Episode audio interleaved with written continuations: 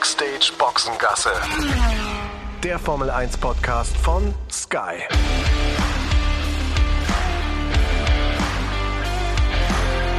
Mit Sascha Roos, Peter Hardenacke und Sandra Baumgartner. Viva Mexico, Fiesta Mexicana oder was auch immer man da noch sagen kann. Was gibt's noch, Peter? Checomania, das war, glaube ich, heute auch äh, auf jeden Fall das, was hier geboten wurde. Also alles in Richtung Checo Perez. Äh, also alles, was man mitnimmt in Richtung Mexiko äh, vor so einem Rennen, hat man geboten bekommen. Ja, der große Preis von Mexico City ist rum. Sandra ist uns zugeschaltet, die war ähm, nicht mit dabei ist aber ähm, trotzdem eine aufmerksame Verfolgerin des Ganzen gewesen. Ne? Das war äh, eine tolle Geschichte.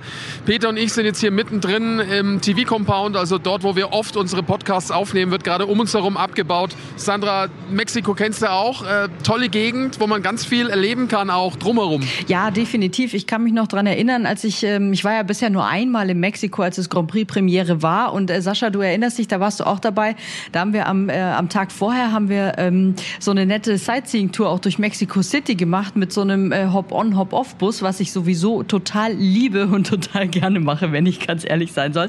Und ihr wart ja dann da auch noch ähm, auf den Pyramiden und so weiter und so fort. Also da, ich glaube, Mexico City ist schon so ein richtig guter Ausgangspunkt, um auch irgendwie tolle Sachen zu erleben. Und klar, Stimmung war natürlich an diesem Wochenende, habe ich natürlich auch irgendwie mitverfolgt. Ne?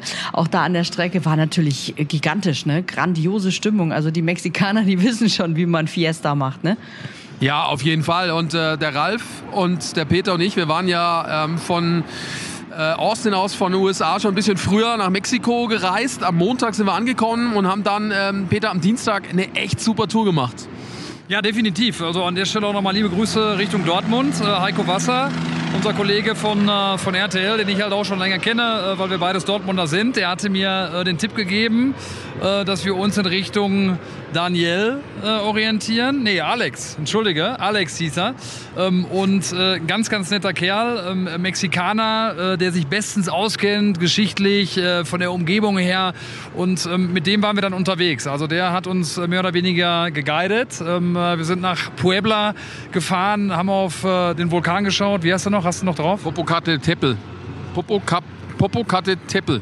Nee. Popocatépetl. Ja, so heißt Oder Popocatépetl. Popocatépetl genau. heißt also, wenn man Ja, der hat mir nur Popo gesagt. Der hat gesagt, der hat gesagt da hinten ist der Popo. Macht, hat sich Karo einfach gemacht, aber wenn man es nur schnell genug ausspricht, Popocatépetl, dann glaube ich funktioniert es. Ja, Popocatépetl. ja, genau, jetzt, jetzt können wir es.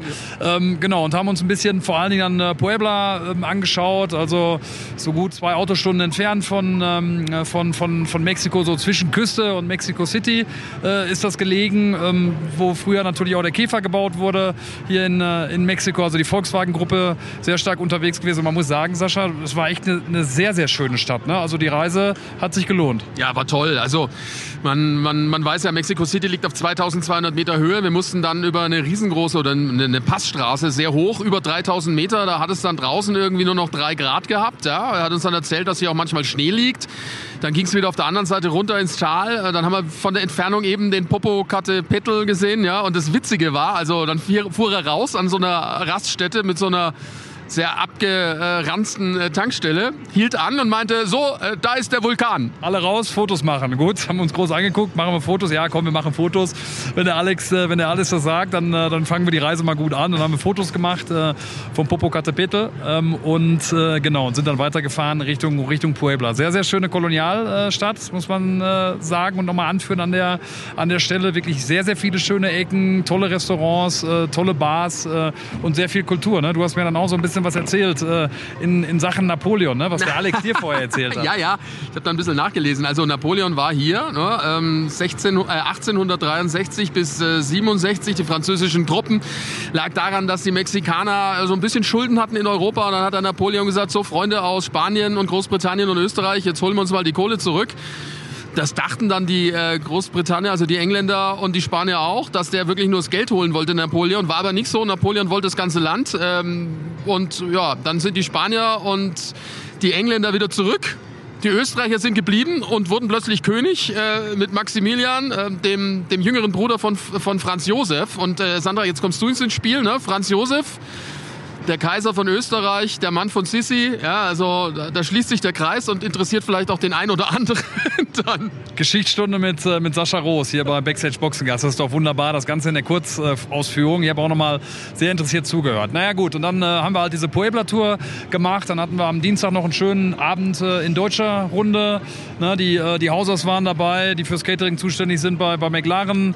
Der Lars von Williams, äh, noch ein paar andere Leutchen dabei, Ralf, Sascha und, und meine Wenigkeit, der Tobi natürlich. da hatten wir auch einen schönen Abend, der dann allerdings nicht ganz so vergnüglich endete, denn Montezumas Rache spielt ja auch eine Rolle in Mexiko und die hat sich dann bei mir bemerkbar gemacht. Also ich war gerade zu Hause, habe gerade in den Schlaf gefunden im Hotel und dann ging es um halb drei los und dann aber ununterbrochen. da war ich schachmatt gelegt und das für, für gut anderthalb Tage.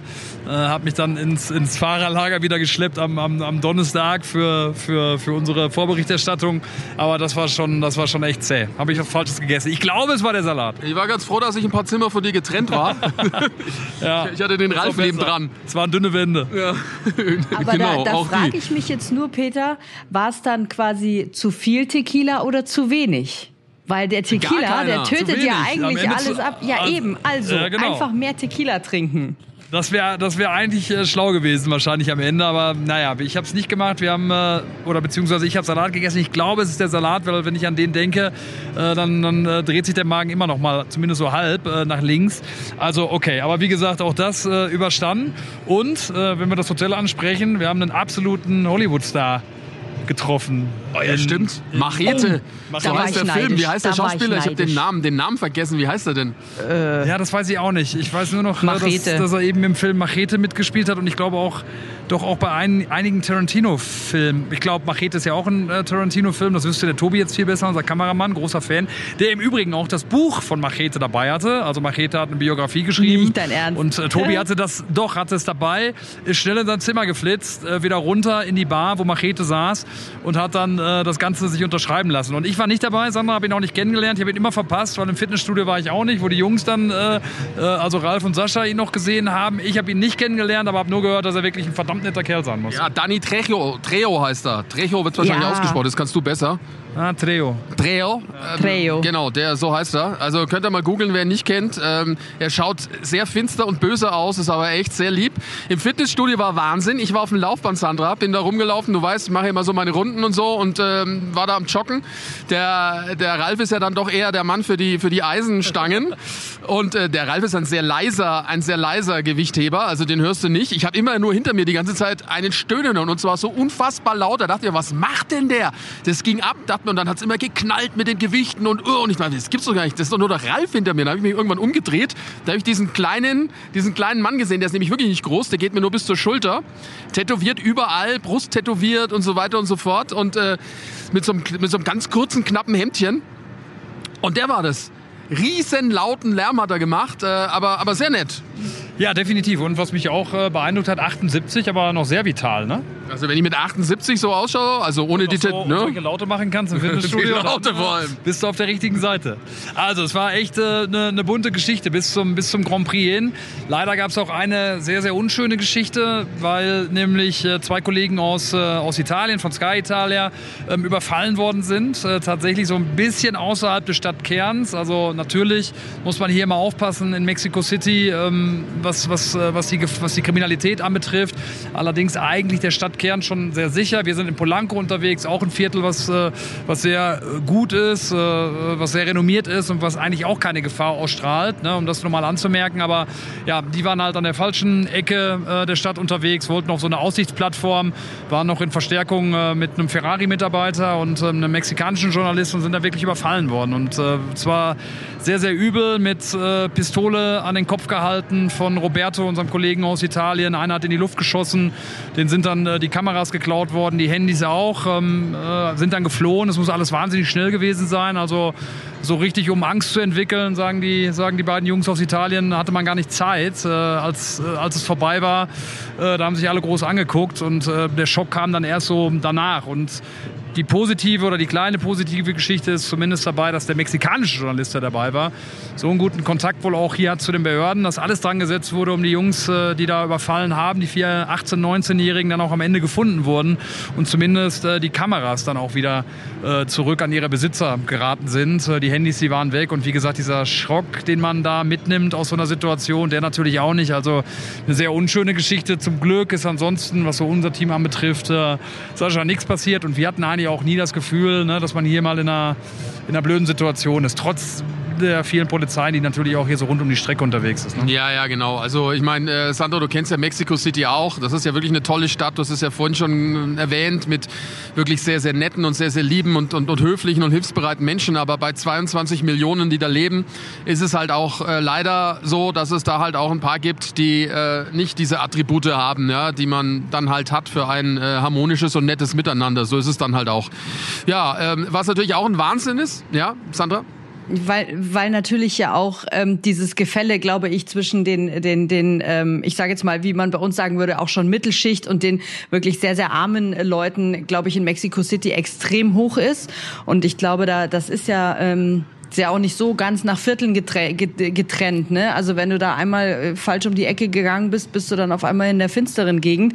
Und äh, klar, auch wenn du einen Führer dabei hast, äh, der dich, der die Stadt kennt und dich guidet, aber dir, sowas kann einfach passieren. Ich bin jetzt total froh. Also ich kannte die Geschichte natürlich jetzt so ausführlich noch nicht, aber bin äh, hauptsächlich ehrlicherweise total froh, dass den Kollegen da äh, nichts passiert ist, weil also ne, es kann ja auch einfach böse ausgehen sowas. Ja, wir sind vor allem auch froh, dass dem Felix nichts passiert ist. Felix von der Laden war eine Wochenende ja auch mit dabei. Äh, der weiß ja, hat die Stadt so unsicher gemacht, ist durch die Gegend gelaufen und hatte eigentlich noch ein paar Pläne am Samstag vor, um da äh, bei dieser großen Parade zum, äh, wie heißt der, Dia del Morte? Dia de los Muertos. Ja, genau. Ist besser, wenn du das sagst.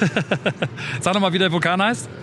Popocatépetl. Siehst du, es geht doch, wenn du nur willst. Wenn ja. du nur willst. Nein, aber ähm, ja, Dia de los Muertos, ne, in Angedenk äh, der, der Toten, großes Fest hier, äh, was, äh, was Jahr, Jahr für Jahr stattfindet, auch mittlerweile immer so angelehnt, dass es genau passend ist zum Formel 1 äh, Datum. Also wenn all die Touristen dann eh kommen, können sie gleich noch ein bisschen verlängern und äh, diese Festivitäten mitnehmen, die dann jetzt an diesem Wochenende dann auch äh, richtig dann losgehen und ich glaube dann auch bis Mitte nächster Woche dann laufen werden. Ich habe es leider noch nie so richtig erlebt. Äh, wir hätten mir am Montag noch so ein bisschen die Zeit, das eventuell zu machen, aber das könnte, das könnte trotzdem eng werden, denke ich, Sascha. Aber wer weiß, vielleicht äh, lassen wir uns ja hinreißen, dann doch noch mal Richtung äh, Stadtkern Mexico City zu, zu gehen, um uns das mal anzuschauen. Ja, wer den James Bond gesehen hat, der da in Mexico City spielt, der kennt vielleicht die Szenen, wenn da die voll angemalten Gesichter mit Totenkopfmasken durch die Gegend laufen. Ähm, tolles Fest eigentlich, Sandra. Aber sagt, sagt mal, ihr seid doch wieder in dem Hotel, das ist doch gleich um die Ecke bei diesem äh, Unabhängigkeitsengel, oder? Ja, dann ja, geht ja, genau, einfach da heute. Genau. Genau, dann geht einfach heute Abend mal dahin. Ich habe das auch gemacht an diesem Wochenende, wo ich da war. Das war unfassbar beeindruckend. Die ganze Straße ist gesperrt und die ganze Straße ist voller verkleideter Menschen in unfassbar coolen Kostümen, was man da sieht. Also wirklich, ich würde es euch sehr, sehr ans Herz legen, da einfach mal heute noch äh, vorbeizugehen, weil es halt auch nicht weit ist von euch. Ne? Macht es auf ja, jeden ja. Fall. Das war eine mega, mega, mega Atmosphäre da. Das ist, das ist super. Also äh, klar haben wir das auch äh, fest eingeplant, dahin zu gehen. Und das Fest, das Fest an sich ist, äh, na, siehst du mal, viele Dinge erfährt man kurzfristig. Vor mir, vor mir her, ob wir das machen oder nicht am Montag. Fest eingeplant für heute Abend. Habe ich nicht gewusst, aber jetzt weiß ich es. Ja, ja. ja, machen wir. Fest eingeplant. Ja. Einfach mal machen. Aber es ist ein tolles Fest, ne, weil am Ende ist es ja so, gerade jetzt mit, mit Tod und Verstorbenen und so weiter, das ist ja so ein Thema, was äh, nicht schön ist, logischerweise. Aber ähm, die machen es ja so, äh, Peter, wenn ich da richtig informiert bin, dass sie halt den Verstorbenen aus der Familie äh, die äh, Speisen, Getränke, Dinge, die sie geliebt haben, dann äh, ja so an so einem kleinen Schrein hinstellen. Ja, genau, mit, mit dem Foto des, des Verstorbenen äh, oder den Fotos des, der, der, der Verstorbenen ne, aus der Familie. Wie du sagst, wie so ein kleiner Altar, wie so ein kleiner Schrein, aber das Ganze auch sehr positiv. Also ne, die haben äh, da einen, ein bisschen natürlicheren Umgang manchmal mit, äh, die Mittel- und Südamerikaner als, äh, als wir. Also es ist ein, ist ein sehr, sehr buntes und fröhliches Fest eigentlich und ja auch eigentlich ein schöner ähm, ja, ein schöner Umgang mit, äh, mit der Tatsache, dass jemand, den man sehr lieb hatte, ähm, von uns gegangen ist. Also wir machen das auf jeden Fall heute Abend. Fest eingeplant. Gute Stimmung. Äh, das war hier auch das ganze Wochenende zu spüren. Also Rekordzahlen, was die Formel 1 anbetrifft, auch äh, hier in Mexico City. Ich glaube, über 400.000 Zuschauer das ganze Wochenende hier. Rekord äh, gebrochen. Die haben auch noch mal so ein bisschen angebaut, was die Tribünen anbetrifft, hatte ich gelesen. Und natürlich alle im Checo-Fieber, Checo-Mania, äh, wie es hier genannt wird. Und die sind voll auf ihre Kosten. Kommt Checo wieder auf dem Podium. Ja, ich habe das immer noch im Ohr die ganze Zeit, das Gerufe. Checo, Checo, Checo. Ja, das war wirklich unglaublich. Ja, dann sprechen wir jetzt gleich über das Sportliche, was hier an diesem Wochenende passiert ist. Wir sind gleich wieder da. Wenn ihr live bei der Formel 1 mit dabei sein wollt, dann ist das überhaupt gar kein Problem. Das könnt ihr ganz bequem streamen mit dem Live-Sport-Abo von Wow. Ja, und wer sich jetzt fragt, wow, was ist denn das? Wow, das ist das neue Sky Ticket. Sky hat das Ganze umbenannt, vereinfacht und verbessert und jetzt findet ihr das gewohnt überragende Motorsportangebot von Sky eben bei Wow. Also, neuer Name, aber innen drin gibt es das gewohnt gute Programm. Zur Formel 1 gibt's das gesamte Motorsportangebot von Sky. Und nicht vergessen, da gehört neben der Formel 2 und der Formel 3 natürlich auch im kommenden Jahr die IndyCar-Serie dazu mit all ihren 17 Rennen. Könnt ihr live und exklusiv streamen. Ist alles im Abo inbegriffen, wie und wo ihr wollt. Checkt mal die Website wowtv.de slash f1. Der Link steht aber auch hier in den Show Notes. Da kriegt ihr dann alle Infos, wie es geht, was alles drin ist und äh, dann geht's schon ganz einfach los. Easy und flexibel. Ihr könnt auf zwei Geräten gleichzeitig streamen, alles ohne Receiver. Also wowtv.de slash f1 und schon kann's losgehen. Das war das drittletzte Rennen der Saison in Mexiko und es war der 14. Sieg in dieser Saison für Max Verstappen und äh, Sandra neuer Rekord. Er hat damit ähm, ja, Sebastian Vettel und Michael Schumacher überflügelt, die äh, bei 13 Saisonsiegen waren als Bestleistung. Ja, Wahnsinn. Einfach wieder unfassbar, wie beeindruckend der dieses Rennen da vorne weg, ich sage jetzt mal, hergeschaukelt hat. Anders kann man es ehrlich gesagt, finde ich jetzt gerade fast nicht sagen. Und ich erinnere mich auch dran, wie er auch am Teamfunk gesprochen hat, als er dann über die Ziellinie gefahren ist. Das war wie, das klang wieder so nach Sonntagsspaziergang, ne? So wie, so, so ganz locker und als wäre das überhaupt nicht anstrengend gewesen. Und ich, ich habe die äh, so ab Mitte der Saison schon mal immer drüber nachgedacht, ob wir quasi in so eine, so eine 2.0 Red Bull-Ära gehen. Ich denke mal an diese Zeit mit Sebastian Vettel und ich habe das Gefühl, dass es mit Max Verstappen jetzt quasi in eine ähnliche Richtung geht. Also dass da auch in den nächsten Jahren es für die Konkurrenz sehr, sehr schwierig sein könnte, diese äh, Combo zu stoppen aus, äh, aus Red Bull und aus äh, Max Verstappen, weil er ist im Moment einfach in einer unfassbaren Form, in einer unfassbar bestechenden Form und das Auto funktioniert halt einfach auch klasse. Ja, passt alles äh, zusammen. Wir haben ja auch mit Toto Wolf gesprochen, die auch beeindruckt waren, wie er auch dann den gelben Reifen zum Ende des Rennens äh, behandelt hat. Äh, der Reifenflüsterer, der er auch ist. Ähm, also das ist schon wirklich beeindruckend. Zu diesen 14 Siegen muss man natürlich auch noch immer anführen. In dem Jahr 2004, wo äh, Michael Schumacher die 13 Siege zum Beispiel auch eingefahren hat, da waren es insgesamt 18 Rennen. Da hat äh, der, der Max natürlich ein paar mehr Rennen Zeit. Der hat jetzt den 14. Sieg im 20. Rennen eingefahren. Also äh, könnten wir auch vorstellen, dass er diese Serie nochmal ausbaut. Und was die Dominanz anbetrifft, muss man natürlich mal gucken. Wir hatten das Thema ja auch groß, äh, was äh, dieses Budget Cap anbetrifft, die Überschreitung ähm, dieser finanziellen Obergrenze aus dem Jahr 2021. Die Strafe ist ausgesprochen worden von, von Red Bull, 7 Millionen, äh, von der FIA, 7 Millionen äh, Dollar der Geldstrafe und eben auch eine Reduzierung der Windkanalzeit und äh, der Simulatorzeit. Das könnte natürlich schon auch dann nochmal ja, so ein Punkt sein, wo Mercedes und auch Ferrari aufholen können. Ferrari mache ich mir gerade Sorgen drum, was, was die Form anbetrifft. Mercedes kommt gerade auch wieder näher dran. Also da würde ich mal abwarten, weil wie sagt Ralf immer, die Dynamik in der Formel 1 ist so groß. Wer weiß, was nächstes Jahr ist. Äh, also ich hoffe schon, dass da dann auch wieder mehr, mehr Spannung drin ist ähm, und glaube das auch. Ja, Ferrari, du sagst es echt enttäuschend mit ähm, Sainz und äh, Leclerc. Sandra, am Anfang haben wir alle gedacht, das wird die Saison für Ferrari und Leclerc wird der ganz große Herausforderer. Und äh, ich meine, es ist ja wirklich eine Abwärtsspirale, die wirklich sehr, sehr bitter ist. Ja, es ist unsäglich. Also ehrlicherweise, so wie die in diesem Rennen auch überhaupt nicht aufgetaucht sind. Also die haben ja in keinster Phase irgendeine Rolle gespielt für irgendwas. Die waren ja einfach nicht existent gefühlt in diesem Rennen. Das ist furchtbar anzusehen, ehrlicherweise. Ich, ich hatte ja Charles Leclerc als Weltmeister getippt, ne, ganz am Anfang der Saison, als wenn wir da immer unsere Tipps abgeben, so. Und war da fest über, davon überzeugt. Aber, also, ich glaube, Ralf hatte das heute auch im äh, Nachlauf nochmal gesagt. Irgendwie, die werden schon irgendwie noch zusammenkriegen, dass sie da irgendwas wieder äh, verbaseln, dass sie dann auch noch den Platz in der Konstrukteurs-WM möglicherweise verlieren. Und das ist, das ist auch, ich habe auch so das Gefühl, ich hatte an, an diesem Wochenende so das Gefühl, bei denen ist jetzt final, nachdem sie auch diesen, diesen Kampf äh, um den Konstrukteurstitel mit Red Bull verloren haben, dass da einfach komplett die Luft raus ist. Komplett. Da ist, da fehlt ja. jegliche Luft, jegliche Motivation, habe ich das Gefühl. So kommt jedenfalls rüber und hoffe irgendwie nur, dass es nächstes Jahr ein bisschen anders läuft bei denen. 40 Punkte Vorsprung haben sie noch in der Konstrukteurs-WM auf Mercedes. Gut, es sind noch maximal, was sind's? Gut, wir haben das Sprintrennen noch in Brasilien jetzt. Da gibt's noch ein paar Punkte mehr. Aber da muss schon alles optimal laufen und total gegen äh, Ferrari, dass es äh, Mercedes noch aufholt. Ähm, und Mattia Binotto jetzt drei Rennen am Stück nicht an der Strecke gewesen, was allerdings äh, jetzt keine größeren Gründe haben soll. Angeblich war er ja krank. Angeblich war er krank und äh, vielleicht äh, nutzt er dann irgendwie auch die Zeit, um, äh, um im Werk dann in Italien dann äh, ja, die Dinge in die Richtung zu lenken, die es braucht, äh, um dann im nächsten Jahr auch wieder stärker unterwegs zu sein. Laurent Meckis äh, übernimmt dann halt viel hier dann ähm, vor Ort selbst, also an der Strecke. Von daher schwer einzuschätzen, auch wie da die Arbeitsaufteilung aussieht. Aber würde ich jetzt auch mal denken, wenn sie es dann so handhaben, dass, äh, dass es gro keinen großen Einfluss hat. Ich weiß nicht, wie, wie sicher Mattia Binotto im Sattel sitzt. Man hört ja auch immer wieder Gerüchte, auch schon im letzten Jahr, dass Ferrari an Andreas Seidel interessiert ist, dem äh, Teamchef von, äh, von McLaren. Ähm, auch wohl in diesem Jahr wieder. Ich weiß nicht, wie seriös und wie ernst zu nehmen das ist. Äh, dass äh, der Andreas da äh, einen guten Impact leisten könnte bei Ferrari, wenn man sich auch seinen Vorstellungen dann widmen würde und seine Leute dann auch vielleicht zum Zugelassen kommen könnte. Das kann ich mir schon vorstellen. Aber jetzt äh, wollen wir da mal keine, keine, keine Hühner aufscheuchen. Ähm, also ähm, Ne, Pferdescheu machen für Ferrari, ne? Keine Pferdescheu machen, das ist das bessere Bild, was, äh, was, was die Scuderia anbetrifft. Aber ja, bin ich gespannt. Also äh, kritische Fragen müssen sich ja auch schon seit Wochen und Monaten wieder gefallen lassen.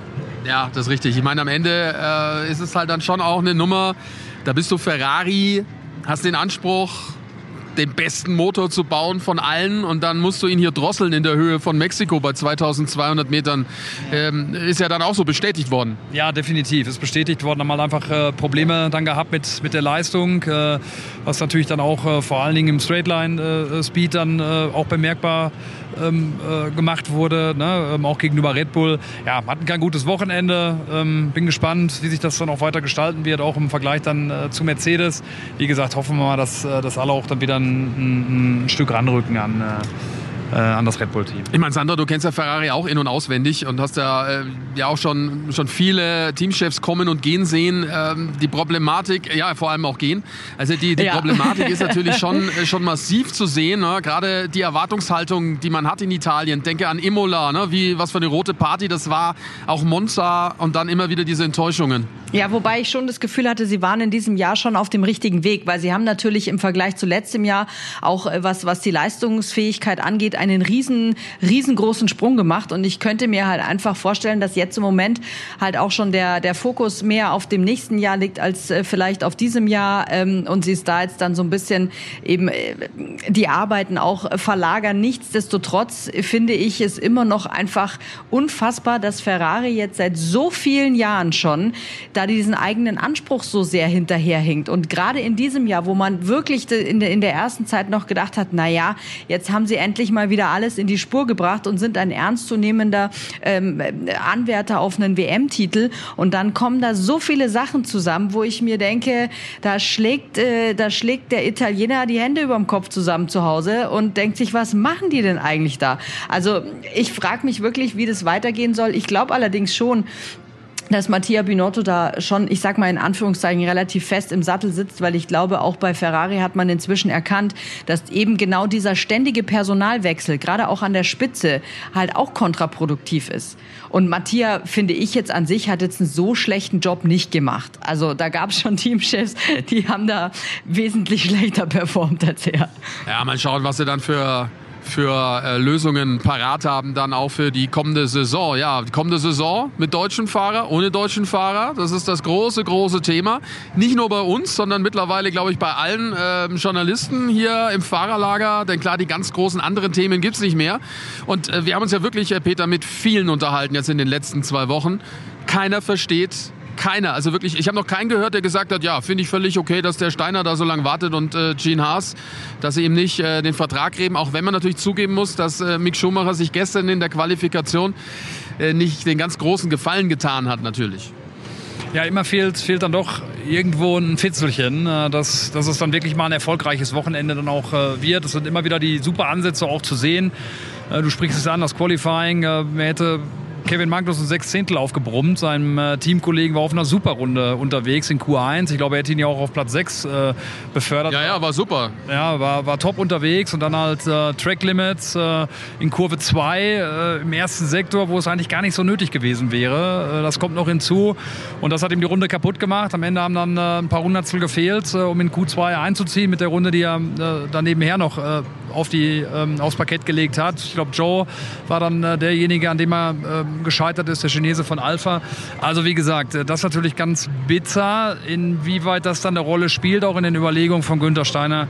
Ich bin auch einfach äh, mittlerweile äh, wirklich ratlos. Ich weiß es einfach nicht und ich weiß auch wirklich nicht, ob äh, das, was sie mal angekündigt hatten, dass er in die Punkte fahren soll, entweder in den USA oder in Mexiko, ob das noch gilt als Vorlage für den neuen Vertrag, ähm, ob es überhaupt jetzt schon entschieden wird nach Mexiko, ob man nicht sagt, okay, wir warten auch noch Brasilien ab und machen es vor Abu Dhabi.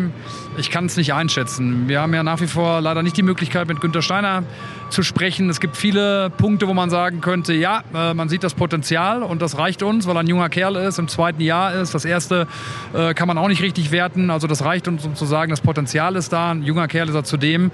Ähm, äh, also verlängern wir den Vertrag. Wenn man ihn nicht möchte, dann haben sie auch die Argumente und dann ist die Frage, warum sollten Sie dann noch warten? Äh, dann können Sie auch gleich mit Nico Hülkenberg, der ja offensichtlich der, der einzige Kandidat äh, ansonsten noch ist, äh, unterschreiben.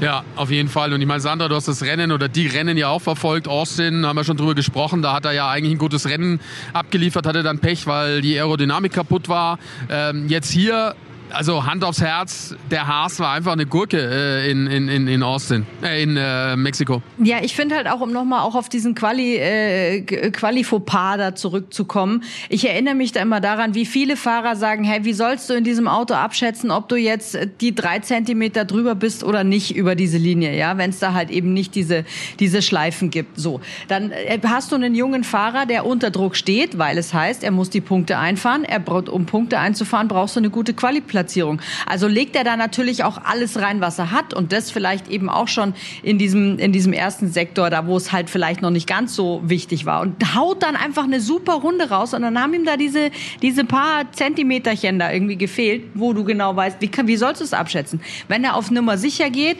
dann, dann steht er äh, so auch in der Startaufstellung weiter hinten, was dann auch nicht äh, produktiv äh, genug ist.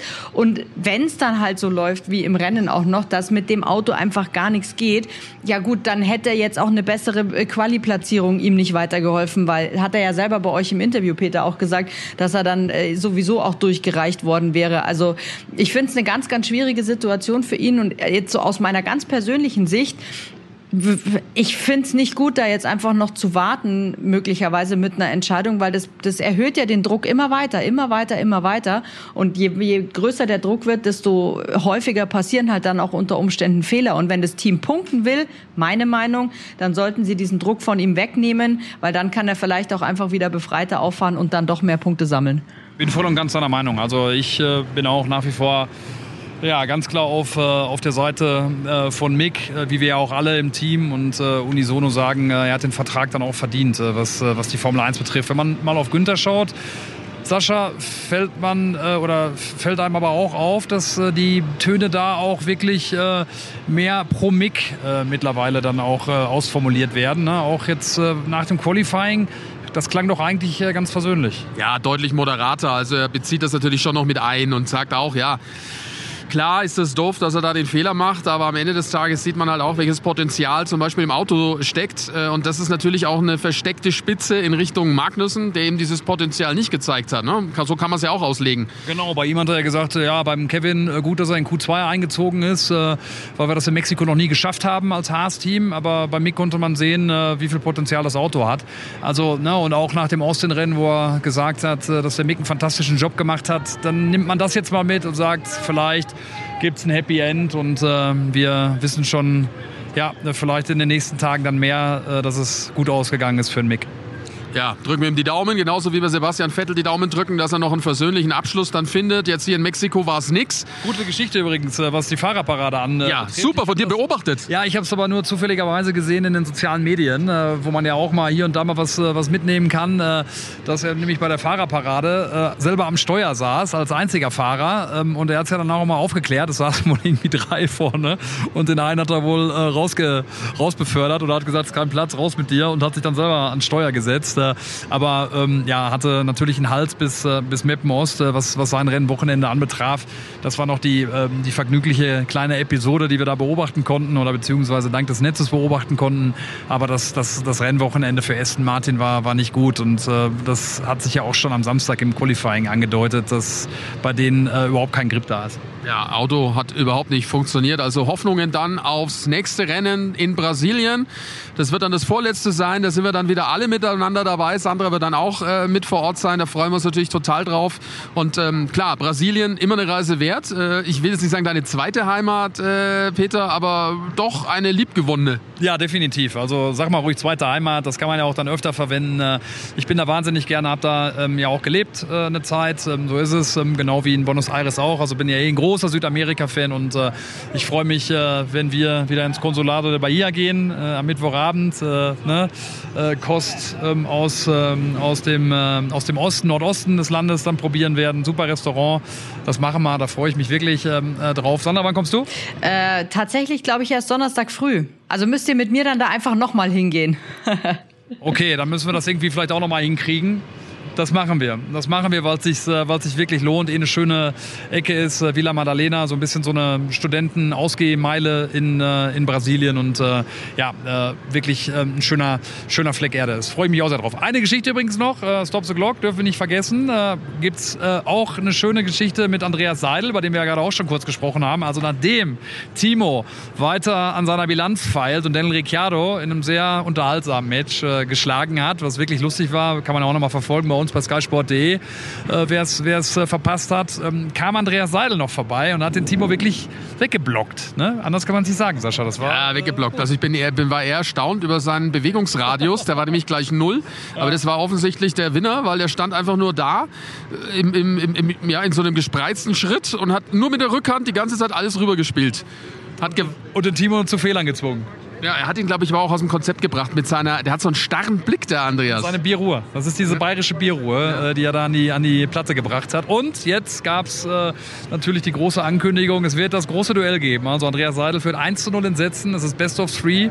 Also äh, wer zuerst zwei Sätze gewonnen hat, der gewinnt das Match. Und es gibt eine Nachtsession in Abu Dhabi. Also beim letzten Rennen. Ähm, das ist dann eins der Highlights, ähm, äh, zumindest bei, beim Saisonfinale. Freue ich mich drauf. Ich mich auch. So, also, das war's. Unsere Ausgabe Backstage Boxengasse nach dem Rennen in äh, Mexiko.